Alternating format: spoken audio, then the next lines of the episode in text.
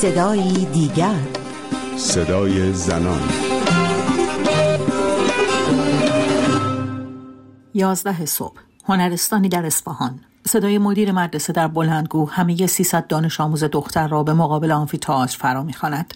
دانش آموزان هاج و واج اما خوشحال از تعطیلی کلاس ها به حیات می روند. جایی که یک تابوت پیچیده در پرچم جمهوری اسلامی و چندین نیروی امنیتی در انتظار آنهاست. کار به آنجا رسیده که به گفته شاهد عینی اتفاقات هنرستان اصفهان جمهوری اسلامی بار دیگر دست به دامان کشته شدگان جنگ ایران و عراق شدند. بچه ها تابوت رو گذاشتن روی دوششون و بردن دوباره تا سر مدرسه توی آمبولانس.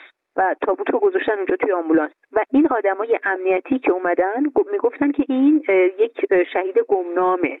و این بچه های تفلی اینو بردن ولی قضیه به اینجا تموم نشد. یک نفر با اینا بود.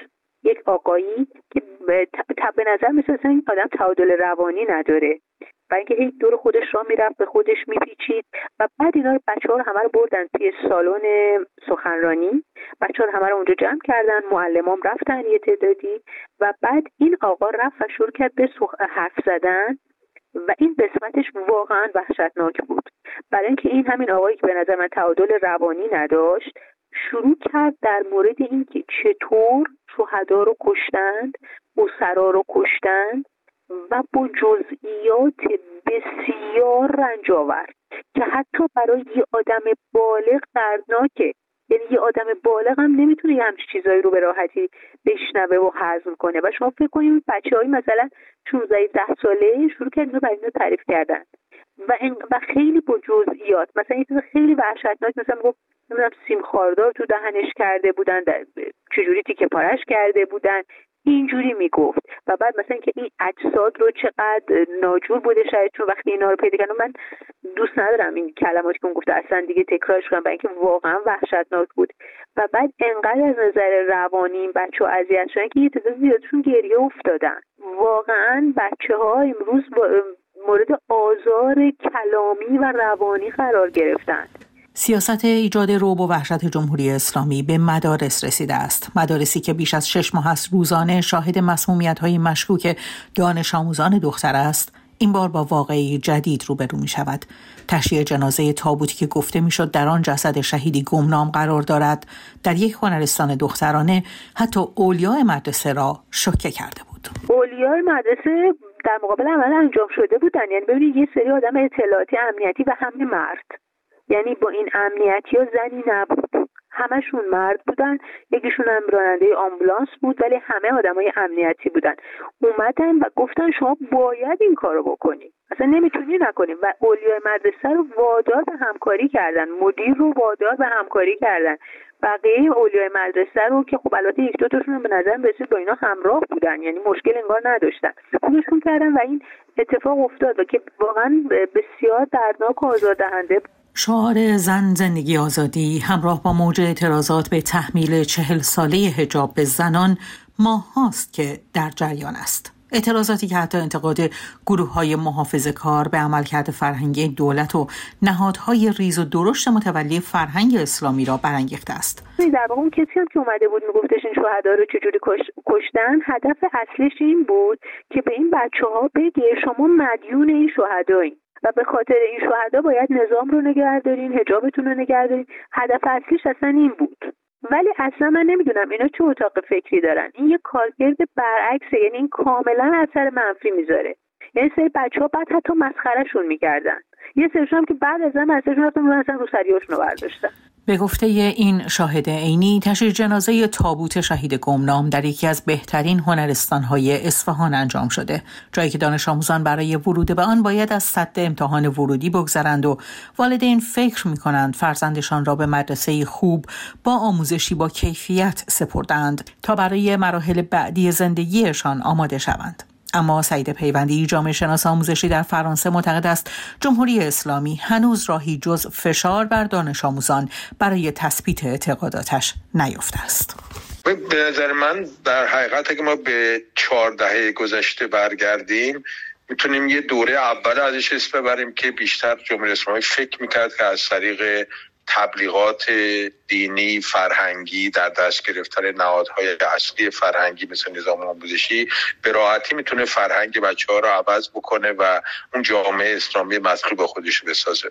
این اتفاق نیفتاد و وارد مرحله دوم شدیم که اونا تلاش کردن که به بچه ها به طور مشخصتر از طریق کتاب های مثل سبک زندگی بهشون یاد بدن که یعنی چی اسلامی زندگی کردن برای اینکه در واقع بچه ها تبدیل یا اون فرهنگ حکومتی یا اون سبک زندگی مورد نظر حکومت رو درونی بکنم. این هم ظاهرا تو ده سال گذشته اون نتایج مطلوب به بار نیاورده و نسل کنونی از نظر فرهنگی و از نظر نظام ارزشی و نگاه به زندگی خب بسیار فاصله داره از حکومت. و این شکاف بسیار حیرت آوری وجود داره بین نسل جوان ایران و دنیای حکومت.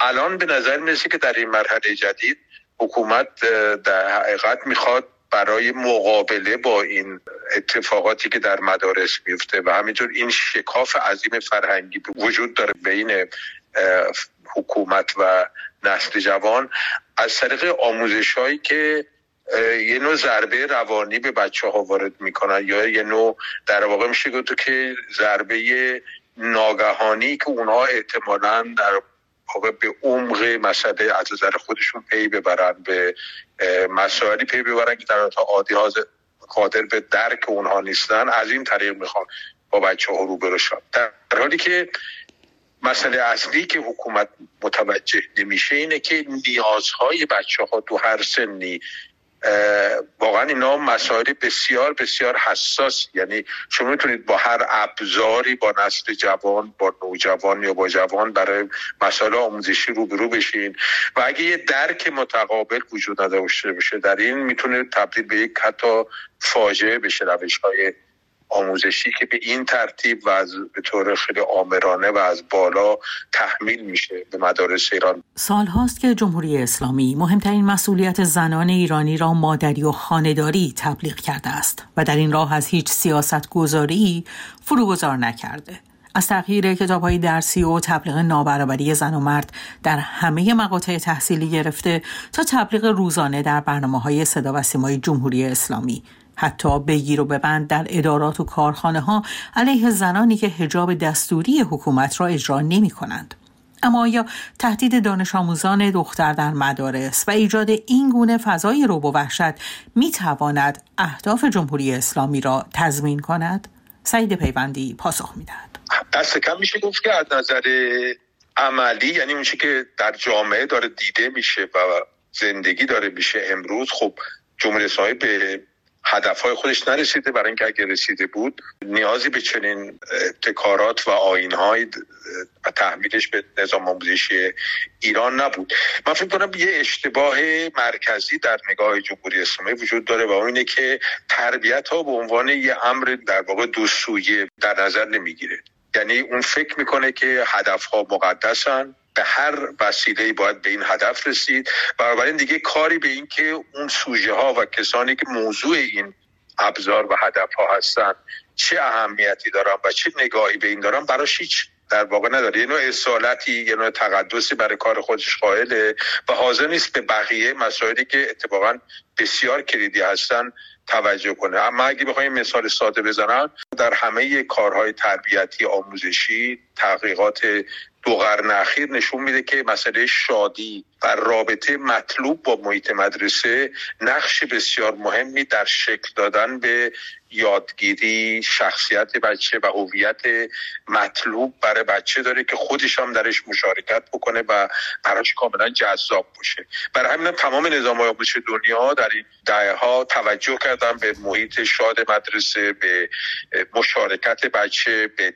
اینی که درک متقابل وجود داشته باشه چیزی براش به صورت تحمیلی و از آمرانه نباشه و چیزای شبیه این جمهوری اسلامی دقیقا در واقع مسیر دیگه ای داره میره یعنی فکر می‌کنه که مراسم سوگواری می‌تونه بچه ها رو به راه دین یا به راه دنیای ارزشی حکومتی هدایت بکنه. به پایان برنامه این هفته صدای دیگر رسیدیم. من رویا کریمی مجد از اینکه تا این لحظه در کنار ما بودید سپاس گذارم تا هفته دیگر و صدای دیگر پاینده باشید و شادمان.